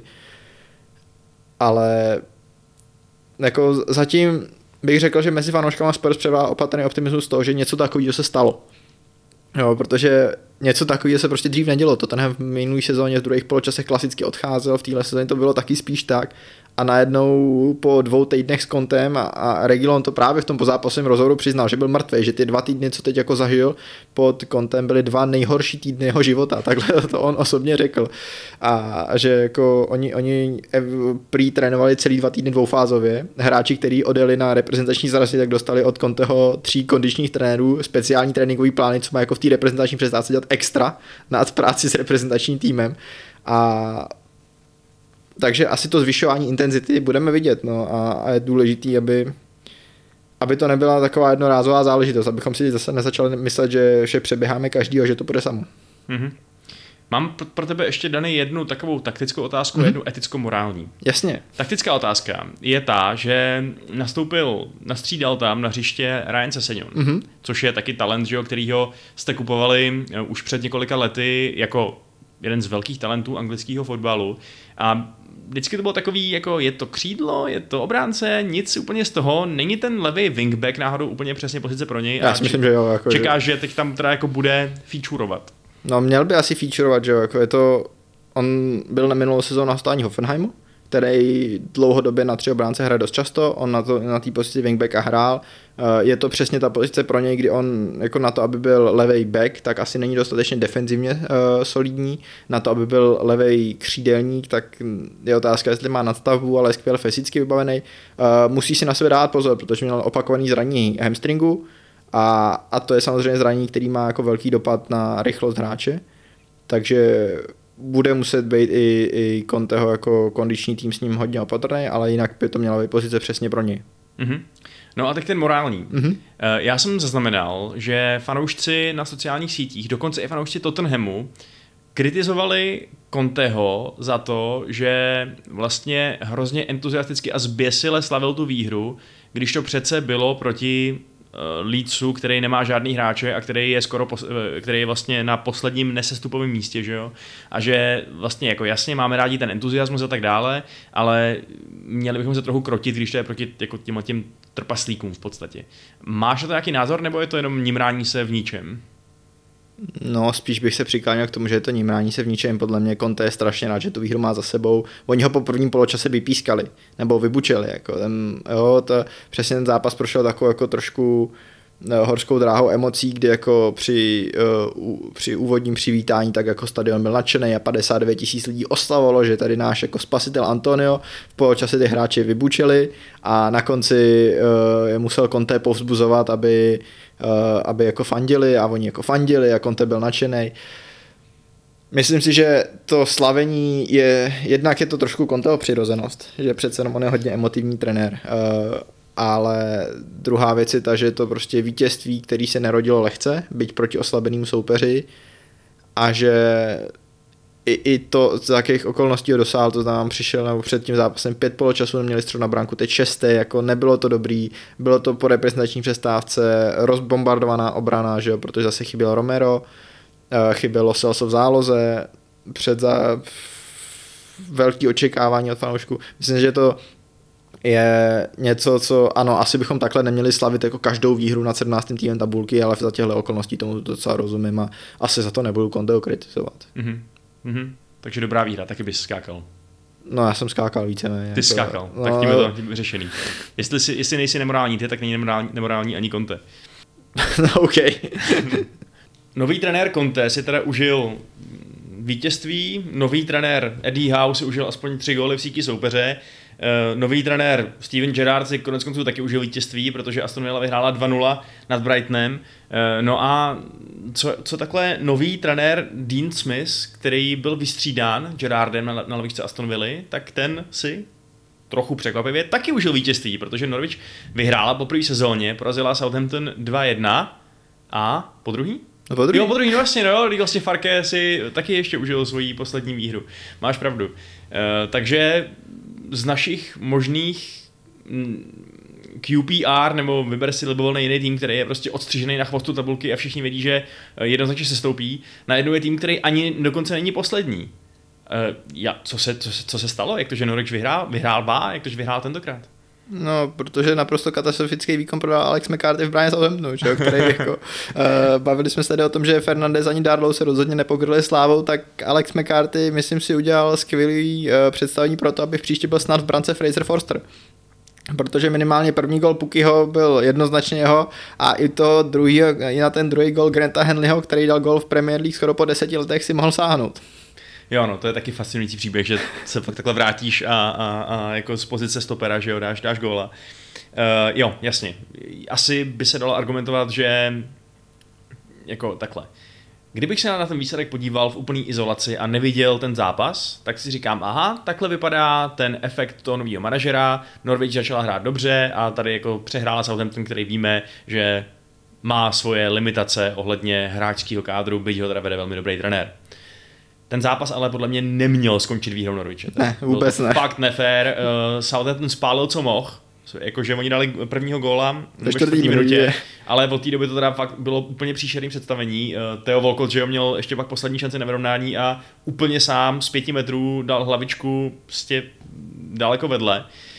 Um, takže Norwich určitě přálo štěstí. Na druhou stranu si myslím, že tam byly vidět nějaký rozdíly. Já jsem pak se díval na nějaké analýzy a Norwich minimálně rozhodně víc presovala než za Farkeho. Eh, minimálně je asi pozitivní pro fanoušky to, že se do sestavy vrátili eh, Cantwell a eh, Gilmore, který podal výborný výkon, minimálně teda v tom druhém poločase, který byl ze strany Norwiche výrazně lepší. Což je asi jako dobře, ne? Že jako jeden z efektů toho, že přijdeš nového trenéra je to, že se můžou zpátky do toho nějakého společenství zapojit i hráči, který ten minulý trenér vyškrtnul. Jo a myslím si, že jednak Gilmore, že to je hráč na hostování, takže u toho to možná ještě není tak klíčový, byť je to velmi dobrý fotbalista, dokazuje to ve skotský repre, ale myslím si, že to, že Todd Cantwell je zpátky v sestavě Norwiche je velký, protože to je jako hráč, který podle mě už měl šance na to odejít, zůstal s ním i tu minulou sezónu v championshipu a najednou po postupu byl z nějakého důvodu mimo kádr, nevím, jestli se jako s Farkem pohádal, nebo jestli jako začal chodit za Farkeho dcerou, nebo co se stalo, ale prostě nehrál a nikdo jsme úplně nevěděli proč, protože v minulý sezóně byl znova jeden z nejdůležitějších hráčů Noriče a na, teď je zpátky a tomu hráčovi samotnému to asi může dodat jako nějakou novou krev dožil, když prostě vidí, že najednou jako se s ním zase počítá. Jasně. Takže a, a, zejména, když jsou to takhle jako dva hráči, který můžou mít jako, můžou být rozdílový. Jasně, Norwich asi furt potřebuje novýho stopera, protože jako stoperská ský dvojce typu Henley Kabák, kde je ten třetí Kristof Zimmerman, myslím, tak to prostě jako furt není dobrý na Premier League. Ale je tam jako nějaká naděje, no asi. Asi tam začíná vznikat pomalu, jako je tam, je tam poupě a to poupě možná vykvete. Jako takhle, já za sebe si myslím, že pořád ještě je silně, silně nepravděpodobný, že se zachrání. Dával jo, jo, bych jim tak jako 15%, ačkoliv uh, teď teda ty body udělali a udělali jich na svůj, na svůj poměr opravdu jako luxusní počet. Uh, nevím, myslím si, že ta kvalita tam prostě není a že mi to vlastně ten zápas, že mi vlastně ty dvě výhry, které oni teď uh, získali, takže mi to potvrdili, protože to byly takový haluze. A jestli je tohoto způsob, jakým chtějí vyhrávat, tak prostě vyhrávat nebudou. No jasně, protože mají dvě výhry, že jo, a na to, aby se udrželi, tak jich potřebuje jako 10, 11. A ještě jako, že by ještě devětkrát za sezónu něco takového uhaluzili, to se prostě nedá. Jako. Leda, že by teda to těm hráčům nalil dožil sebevědomí, nebo co já vím, a že by najednou začal hrát jako výrazně líp, ale Uh, nevím, nevěřím tomu. Jsem si fakt skoro jistý, že Norwich bude jedna, jeden z těch sestupujících týmů a bude to spíše tomu, kdo se k ním připojí. No. Eh, jinak teda Southampton, my jsme ho tady zmiňovali mezi těma potenciálníma kandidátama na sestup, nebo ne? Tak jo, jo myslím nebavil. si, že jo. Uh, oni měli dost blbý start, ale teď v posledních pěti zápasech udělali uh, vlastně 10 bodů, což je luxusní. Uh, to je forma spíše jako na nějaký uh, tady evropský poháry, nebo minimálně na mid-table, než, než na uh, sestup. Uh, myslíš, že jim to vydrží, že se z toho dostanou, z toho chvostu té tabulky a budou někde nahoře? Řekl bych, že spíš jo, že, že jako bavili jsme se o ní, že je to jako jeden z těch pěti až sedmi týmů, který jsou asi ohrožení sestupem, ale myslím si, že je to jeden z těch týmů, který bych spíš věřil tomu, že se zachrání. Jednak protože si myslím, že budou za každou cenu chtít udržet manažerskou stabilitu s Ralfem Hazenhitlem, že nebudou jakoby se přiklánět takové jako ala Watford řešením, že vyhodí trenéra po čtyřech prohrách. Prostě Hazenhitl tam je dlouho, má důvěru vedení eh, a a bude jako tu důvěru dostávat dál, takže ty hráči si můžou být jako docela jistý, že, že tam nebude dít nějaký jako rapidní uh, změny ve, ve chvíli, kdy se majitel blbě vyspí nebo když prostě smolně prohrajou. Myslím si, že uh, další věc, co pomáhá Hazen Hitlovi, jsme se o tom bavili v létě, uh, oni mu prodali dva ze tří, nebo jako ano, prodali mu dva ze tří nejlepších hráčů, odešli možná jako tři ze čtyř zkušených dobrých hráčů, že odešel Ryan Bertrand do Lestru, kde teda teď ne, nehraje pro jistotu, ne, jestli náhodou není zraněný, skoro bych se sadil, že jo. Uh, odešel Janik Festergord taky do Lestru, odešel Danny Ings do Aston Villa a nahradili je víceméně samý mladý hráči. Že? Adam Armstrong je 24, ale je výrazně mladší než Ings. Uh, Roman Perot, myslím, přišel do obrany. Uh, Valentino Livramento, Armando Broža. A já jsem už v létě říkal, že tohle je prostě kádr, u kterého jako, nebo tak, jak to skládají, tak skoro věřím tomu, že oni by si jako se skoro jak kdyby se na ten cestu připravoval, jak kdyby prostě chtěli říct, tak jako se zkusíme s těma hráčima udržet, mladí hráči, a když to nevíde, tak prostě za rok ty hráči naprosto uh, rozsekají championship a budou zpátky a lepší než kdy dřív a naberou ty dva roky té zkušenosti mezi dospělýma a na nejvyšší úrovni a, a budou zpátky. A myslím si, že tohle ve mně, nebo to, co se právě takhle v létě v Southamptonu událo, ve mně pořád jako vzbuzuje to přesvědčení, že Hazen Hitler je vlastně neodvolatelný. Mm-hmm. Jo, že pokud jako neprohrává nevím, 9 zápasů za sebou, tak on tam zůstane a bude mít šanci jako pořád vytvářet ten svůj gegenpressing a, a pořád budou hrát a pořád budou hrát to samý a, a nakonec těch, jako nevím, 43 bodů nazbírají. Hmm. Jasně, já si myslím, že pro ně je určitě i výhodný z nějaký jako biznesové stránky věci, že oni fakt jako levně přivedou tyhle ty hráče a oni se pod Hazen Hitlem konzistentně zlepšují, že jako kdo slyšel Oliver Mentovi, kromě lidí, co uh, sledovali prostě jako akademii Chelsea, že jo. Jo, ta, uh, slyšel jenom piky, chceš říct no, no, přesně tak, no. To samý ten Armando Broža, takže a najednou to jsou hráči, kteří vypadají, že ve správném systému, když, když víš, jak je použít, tak, uh, takže v té Premier League prostě se jako hrát můžou a jak říkáš, Championship by asi možná rozsekali. Uh, mají své limitace, bylo to vidět i v tom zápase s Norvičem, že prostě tam už z Norvičí, já to totálně střídám pořád, to je úplně takový um, hermafroditní klub, ale Livramento konkrétně teda, jakkoliv se mi vždycky líbil, co jsem na tím viděl, tak tady měl docela blbý druhý poločas, mi přišlo. Ale, ale zase je to mladý hráč, jo. To je, jako, já chápu i to, že oni mu odpouštějí tomu Hazen Hitlovi, že občas dostane totálně přes prdel, že jo. Že prostě dostane jako 9-0 to je, to je něco, co by 90% runnerů jako neuneslo, si myslím. Takový ponížení, že jo, historický debakly a tak dále. Ale jim se dostalo už dvakrát a furt tam je, že jo? Přesně tak, no. To je no, jasně ne, jednou dostal 9-1, ale... aby jsme mu nekřivdili. Jo, jako mu nekřivdili, přesně tak. Uh, přesně, no, jako ne, nechci to přirovnávat ke, ke Skolarimu, ale ten už nemůže být jako na ulici ven, ale to je, je to asi něco trošku jiného samozřejmě. Uh, nicméně, OK, já abychom nějak završili názor na Southampton, tak já s tebou souhlasím v tom, že uh, bych vlastně ten kádr považoval skoro za kvalitu na championship, ale že zároveň přijde, že to, co předvádí teď, má dost kvality na to, nebo má to dost takový struktury na to, aby to přežilo další rok. Jo, on to kádr, jako řekl bych to asi takhle, je to kádr hodně podobný kvalitativně asi třeba Burnley teď, ale zatímco v Burnley je všem 30, tak tady je všem 20. Mhm, jasně. Takže Southampton prostě zkrátka a dobře je tady, aby tady zůstal, nebo minimálně, aby se pak hodně rychle vrátil, takže se ho nezbavíme. Eh, a kdo by se zbavovat chtěl, je s nima sranda a James Ford Prowse dává nejhezčí góly ve světovém fotbale pravidelně. A mám před sebou poslední téma. A to je zápas, který nás neoblažil velkým počtem gólů, ale je to zápas, který byl hodně významný ohledně toho, který z těch míň očekávaných týmů se dokáže prorvat do top šestky, osmičky, říkejme se tomu, jak chceme. A z hlediska toho, eh, co to vlastně znamená třeba i pro nějaký zástupce českého národa v Premier League. Je to zápas Wolverhamptonu proti West Hamu. Je to zápas momentálně šestého proti momentálně čtvrtému, potom jak to dopadlo. A Wolves vyhrál 1-0 a já jsem zaznamenal v Česku na sítích a tak docela překvapení, že si lidi asi jako mysleli, že když West Ham je schopný tady porážet eh, ty největší big boys, tak proč sakra nesmete nějaký vlky z povrchu zemského, ale my víme, že tak Premier League úplně nefunguje a Wolves si tu výhru zasloužili. Zasloužili. Uh, myslím si, že West Ham byl lepší prvních 15 minut, ale pak úplně vypnul. Uh, nevytvořil si skoro žádný zajímavý šance, naopak Wolverhampton si těch šancí vytvořil relativně dost, relativně dost i zajímavějších šancí. Uh, opět se ukázalo, že mají problém ty šance proměňovat, že to je prostě jejich strašná bolest. Ale pak se ujala překvapivě jedna z těch menších, eh, střela Raula Jiménez z hranice 16 a myslím si, že Wolverhampton zaslouženě vyhrál 1-0 a má v tuhle chvíli, myslím, stejně budu jako Tottenham. Já mimochodem zbožňuju, uh, zbožňuju to, když někdo, jako to udělal ten Raul, prostě přihraje ten míč z dálky do sítě. Jo, jakože to prostě jako... Takový, takový nonchalantní gol prostě. Takový to anglický he passed it into the net. Přesně tak, no, ale prostě pamatuju si, že takový gol dal Kagawa kdysi za nás, uh, samozřejmě jako to není to úplně ten stejný případ, ale podobný vibe cítím, nebo cítil jsem z toho, když Jaja Touré dával takový ty svoje góly z dálky, kdo to tak jako plácnul, kdybych stejný pohyb udělal já, tak to ne, ne, ne, ne, neuskáče ani 3 metry, ale skončil to šibenici, no.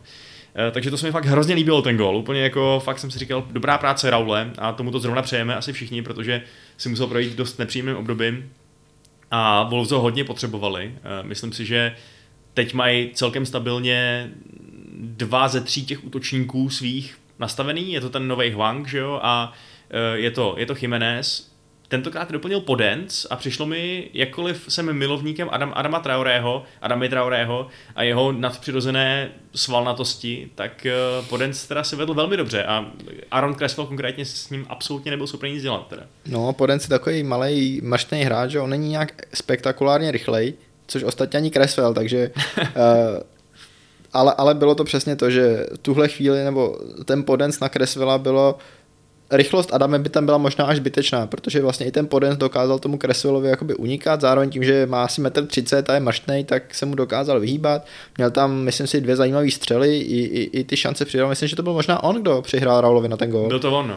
A já jsem ho měl rád už ve Sportingu, on potom, uh, pod, co se stalo ve Sportingu, kdy fanoušci napadli uh, hráče Sportingu v tréninkovém areálu, tak odešel do Olympiakosu Pireus. Fanoušci si ho můžou zapamatovat, myslím, z zápasu z Plzní, kde jako obranu Plzně naprosto ničil na kousky. No a potom, jak už se stává taková jako trošku vyšlapaná cesta pro portugalský fotbalisty, tak odešel z Olympiakosu Pireus do Wolverhamptonu. A v Premier League podle mě dokazuje, že to je zajímavý hráč, některý mu vyčítají, že hrozně rád padá k zemi, což ano, dělá, ale, ale jinak je to takový jako, myslím si, že je to přesně takový ten hráč kvalit sen maximána, prostě hráč pro 8. až 12. tým tabulky a tam může být hodně kvalitní. Hmm. On to má teď těžký, protože se chytil právě korejská posila Hwang a ještě navíc jako bonus tam má konkurenci jednak v podobě Army Traorého, který prostě, když má zrovna svůj den, tak se nedá bránit, tečka. A je tam ještě Trinkao, což je posila z Barcelony, ne? Je to tak. Když oni potřebovali rozprodávat ten svůj kádr, aby získali nějaký peníze, tak, tak tohle byla jedna z obětí. Takže teď tam má Wolverhampton docela přetlak na těch útočných pozicích a jako obecně to přijde na to, jak málo dávají gólů, na to, jak prostě nevyhráli ještě zápas o více než jeden gól. E, takže to je tým, který má strašně takový jako vzrušující potenciál, protože mm-hmm. ti tam lítá na, na, na wingbacku Semedo, e, máš tam prostě jako jejich střední záloha je taky úplně nesmírně zajímavá a kreativní, že jo? Mutinho Neves, to jsou taky hráči, kteří jsou střílet, no, předevčírem se mi hrozně líbil Ryan Aitnuri na levém uh, wingbacku.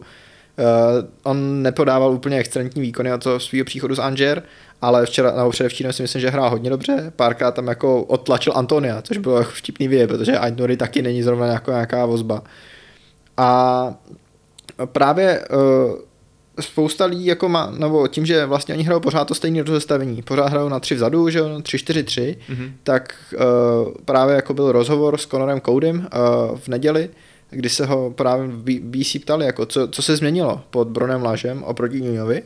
A on říká, že jako rozestavení je stejný, ale že se hra, snaží hrát víc útočnějc, víc jako kompaktnějc, uh, ale, ale že prostě tak jako tráví daleko víc času u videa a hledá jakoby způsoby, jak to rozestavení, který už měli, jo, na který jsou zvyklí, tak jak do něj zakomponovat nové prvky, aby právě byly nebezpečnější směrem dopředu. Což si myslím, že je v tuhle chvíli pro Wolves jako hrozně dobrá myšlenka, jo? že oni prostě jako měli Nuňa, ten jako tři sezóny v Premier League je držel na tři vzadu, to rozestavení jako do nich nadrtil, takže ty hráči přibližně jako tušej, kdo stojí vedle nich vlevo a vpravo. No a teď jako přišel nový Bruno Laže, který tomu dal nový impuls, by to není nějaký světoznámý trenér zatím a, a začal ty hráče jakoby učit hrát víc ofenzivnějc. Mm-hmm. Jo, já si skoro myslím, že právě uh, tato, řekněme, dlouhodobá filozofie, že necháš tady Nuňa, aby postavil, aby postavil tým podle své koncepce, že? To jsou prostě hráči, kteří do toho sedí a když neseděli, tak už byli odejiti. A pak do toho přivedeš trenéra, který eh, který vlastně nedělá žádnou revoluci, který takhle, v podstatě chci říct to, že se mi líbí, že oni nespanikařili z toho, že se minulá sezona nepovedla, že byla v jistých ohledech vlastně velký zklamání proti tomu, co by se od nich čekal po těch dvou, eh, dvou minulých sezónách. A reálně se rozhodli, fajn, bylo to z nějaký únavy toho, té spolupráce v podstatě. Když budeme pokračovat s trošku jiným personálem na tom na té manažerské úrovni, tak to prostě bude fungovat. A ono to funguje. Funguje to ačkoliv že jo, prohrávali na, na začátku sezóny, funguje to, ačkoliv jsou nový Brighton tím, že nedávají góly, který by dát měli. A fakt si myslím, že reálně by tohle to mohla být jejich nejlepší a nejkoukatelnější sezóna teď té moderní éry. Připadá mm. mi, že to je potenciálně jako lepší tým než na vrcholu Nuňovy éry. No to asi jo, protože jako hrajou výrazně koukatelnější fotbal. Hrajou jako oni, když se vrátíme k naší oblíbené metrice XG a XP, tak jako oni v tuhle chvíli jsou víceméně na svým, právě protože měli katastrofický úvod sezóny, kdy třikrát dost nezaslouženě prohráli 1-0. A teď jako v posledních zápasech zase měli, nebo v posledních kolech měli o trošku víc štěstí než rozumu, ale třeba předevčírem ten uh, West Ham přehráli a přehráli ho jak na hřišti, uh, jako v tom, co jsme viděli my očima, že jo, tak v tom, co viděli statistiky svojí řečí, takže uh, byl to hodně koukatelný zápas, mě třeba právě West Ham uh, v sobotu hodně zklamal, protože měl tři hráče ve středu hřiště proti pouze dvěma. A Něves s Mutýně přehráli Součka s Rajsem a kdo hrál pod hrotem? Ben Rahma nebo ten hrál vlevo? Uh, no, Ben Rahma nebo Fornals, že jo? Jeden z nich to musel být. Jasně. No, tak... Takže to nebavuju, který z nich to byl. No, ale, ale oni se tak jako dost střídají, že jo? jo, prostě jo, jo. Bowen je vpravo. A tyhle tři hráči, který tady oslavujeme, že jo, Rice za 100 milionů liber, Souček, který je náš kapitán reprezentace a, a dost často o něm neříkáme špatný slovo, tak nestačili na stolitýho Mutýňa a Nevése. A to za mě je jako zklamání a myslím si, že že West Ham, že my, my tady o nich často s Piky mluvíme, jako že je to tým, který nás nebaví, ale který hraje velmi pragmaticky a dobrý fotbal. Jo? Že prostě nás to nebaví, ale přináší to výsledky. A podle mě v sobotu to bylo až moc pragmatický, až moc takový profesorský, že jako až moc zalezli a, a byly tam situace, kde jako Mutýňo s Nevésem si přihrávali jako mezi sebou na 35 metrech od branky a nikdo nenapadal. Což přitom, že jsou tam fakt dva, bylo podezřelý minimálně. No a nedá se to třeba při, při, připsat tomu, že jsme tady už mnohokrát říkali, že Mois hraje na svých 14 hráčů a víc toho úplně k dispozici nemá, protože i ty střídání, že jo, jako Jarmolenko, Lanzini, to asi není úplně to, co by trenér ideálně chtěl posílat do týmu, který bojuje o ligu mistrů. Ehm, a navíc teda jako bonus mně přijde se podezřelý, že nezahráli hráči, kteří obvykle hrajou dobře. Že přišlo, že Souček nemá první dotek v podstatě, mm-hmm. že Antonio je anonymní, že Fornals taky není schopný nic vymyslet a že vlastně to úplně že tam tomu v podstatě totálně chyběla nějaká energie, nějaká taková jako dynamická kreativita, kterou bych čekal od nějakého Lingarda nebo někoho takového, že, který tam teda není v tom klubu samozřejmě. Já myslím, že se s nima začíná pomalu jako jednak jeden faktor jsou zranění, že jo, chyběl jim Angel Ogbona. Jasně. Uh, toho nahradil Craig Dawson. Craig Dawson hrál, já nevím, relativně spolehlivě, ale on prostě jako má svůj výkonnostní strop relativně nízko na úrovni Premier League. Není to Angel Ogbona. A myslím si, že začíná se jako na nich čím dál tím víc podepisovat ten úspěch tím, že jako čím dál tím víc hráčů musí jezdit na ty reprezentace, že jo. Antonio teď zažil debit v reprezentaci Jamajky, to znamená něco, co v životě předtím neabsolvoval. Uh, jel na druhou stranu světa, tam odehrál dva kvalifikační zápasy, teď se vrátil zpátky a tohle se s těma hráči jako asi bude držet, že jo, protože prostě oni nebyli zvyklí hrát uh, za repre, všichni z nich minulou sezónu, že jo. Uh, měli minulou sezonu velký štěstí na to, že nebyli zranění, mm-hmm. uh, nehráli evropský poháry a teď ta míra toho uh, fyzického nebo těch fyzických jakoby nároků na ně bude výrazně větší než v minulý sezóně a bavíme se o tom, že máš 14 hráčů, oni mají samozřejmě širší kádr než v minulý sezóně, ale otázka je, jestli to dokázali rozšířit dostatečně a jestli Mois dokáže tu šíři kádru využívat, protože přesně jako uh, proč, uh, proč včera jako vlastně skoro vůbec tu sestavu neprotočil, proč hrál jako já vím, že Antonio je jako naprostý talisman pro ně, ale ve chvíli kdy dokázali bez něj porazit Everton, byť jsem je tady za, to, za ten zápas po, po, něm, po jeho odehrání kritizoval, tak si myslím, že možná byla jako příležitost nechat ho trošku odpočinout na lavice a pak vběhnout až na unavený Wolverhampton. Uh, byla, Vlašič nedostává, nedostává přesně, šancí, Vlašič nedostává jako... šance a přes, přitom přišel za obrovský peníze. To je přesně ten hráč, který by tam jako mohl vytvořit takovou tu fluidní trojici na hrotu s Benramou a Bowenem. Alex Král je asi otázka, jestli bys, jako otázka je, jestli Jo, já jsem právě, že jo, nebo... přesně tak, chtěl jsem mluvit o tom, jestli třeba neměl hrát Alex Král místo Součka, který naprosto nesmyslně dohrál 90 minut s Kuwaitem. A zatímco Král ne. Takže, takže tohle jednak může to být jednorázový výpadek, že jo? Prostě sezona má 38 zápasů v Premier League a další 10 tisíc mimo Premier League. Ale je to spíš takový zvyžený prst, že prostě Vezem v tom zápase fakt nebyl dobrý a možná se na nich začíná podepisovat to, že prostě nejsou zvyklí, že se jim celý kádr na reprezentační přestávku rozuteče, že byli zvyklí spíš na to, že zůstanou všichni spolu, dva týdny si pořádně potrénu a pak vletějí na soupeře, protože jsou zase, jako nově sehraný a najednou jako musí řešit problémy, které předtím neměli a ještě se to nenaučili. Hmm.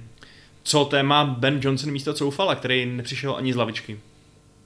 Ale jako já jsem, ano, Johnson neodehrál dobrý zápas, řekl bych, že jako byl to jeden z těch jako spíš horších zápasů od toho, co vytlačil Soufala ze stavy.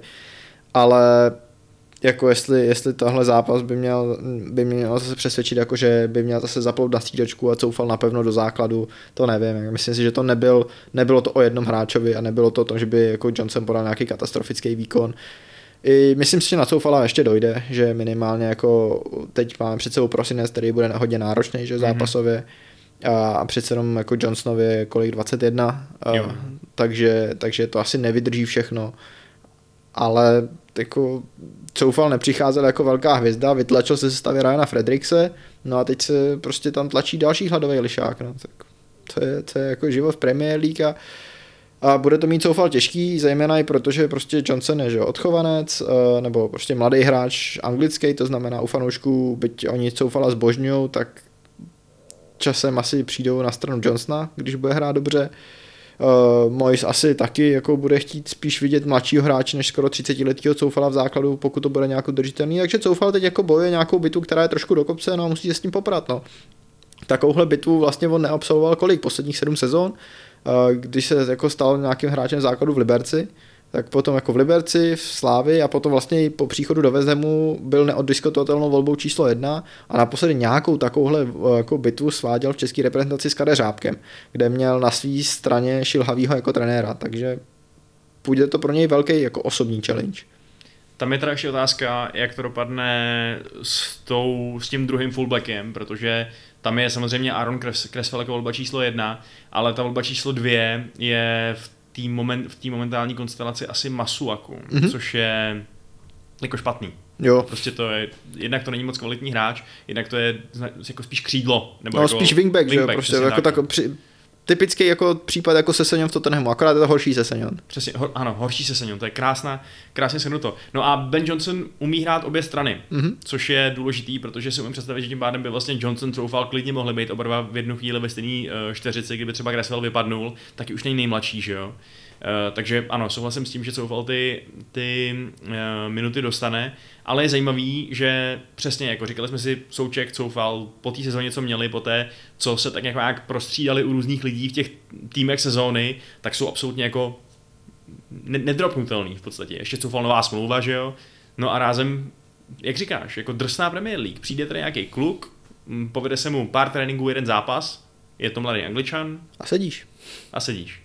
No, ale, ale jako Souček ještě pořád vypadá nedropnutelně, protože má za sebou fakt pár neúplně dobrých výkonů a furt hraje. Ale to může být taky tím, že na jeho pozici jsou do hřiště Král, který je zatím snad ještě horší, a Noble, který má 150 a je, má teda největší, eh, nebo vede Premier League ve statistice expected goals per 90, protože odehrál jednu minutu, měl v ní penaltu, kterou nedal, ale jinak prostě to už taky není hráč, který by měl hrát v základu Premier League, takže to je fakt úplně luxusní statistika, kterou jste právě vytáhl z rukávu. To jsi myslel ty, nebo? Ne, já jsem to někde viděl, že Mark Noble má jako v téhle sezóně za každých 90 minut, který odehrál, by v průměru měl dát 34 gólů. to je fakt geniální. Takže eh, ale jo, pokud jako... chcete kanoníra do svého týmu, kupte si Marka Nobla. On sice nebude hrát, ale když nastoupí, tak to tam nasype. Uh, jinak teda, já jsem si právě říkal, nakolik by třeba byla jistá součková pozice, kdyby nebyl ten mladý Conor Coventry na hostování v Peterboru, nebo kde to je, protože mi tam přijde, že konkrétně v tom středu zálohy oni trochu nepochopitelně si ty svoje talenty jako nenechali u sebe v klubu a poslali je, aby sbírali zkušenosti. No. Ale, uh, ale jako tak, jak říkáš, je možný, že všem českým fanouškům spadne kámen ze srdce, eh, až West Ham příště prostě přejede, ani nevím, koho to teď mají. Eh, teď vlastně, že bude ten, eh, ten drsný prosincový program, který je čeká, tam se to prostě bude každopádně jako, tam se bude asi trochu lámat chleba, že jo, protože víme, že to dopadá tak, že kdo je první v lize o Vánocích a kdo je poslední v lize o Vánocích, tak ty jako vyhrajou se stoupí většinou, takže tam nám to napoví. No.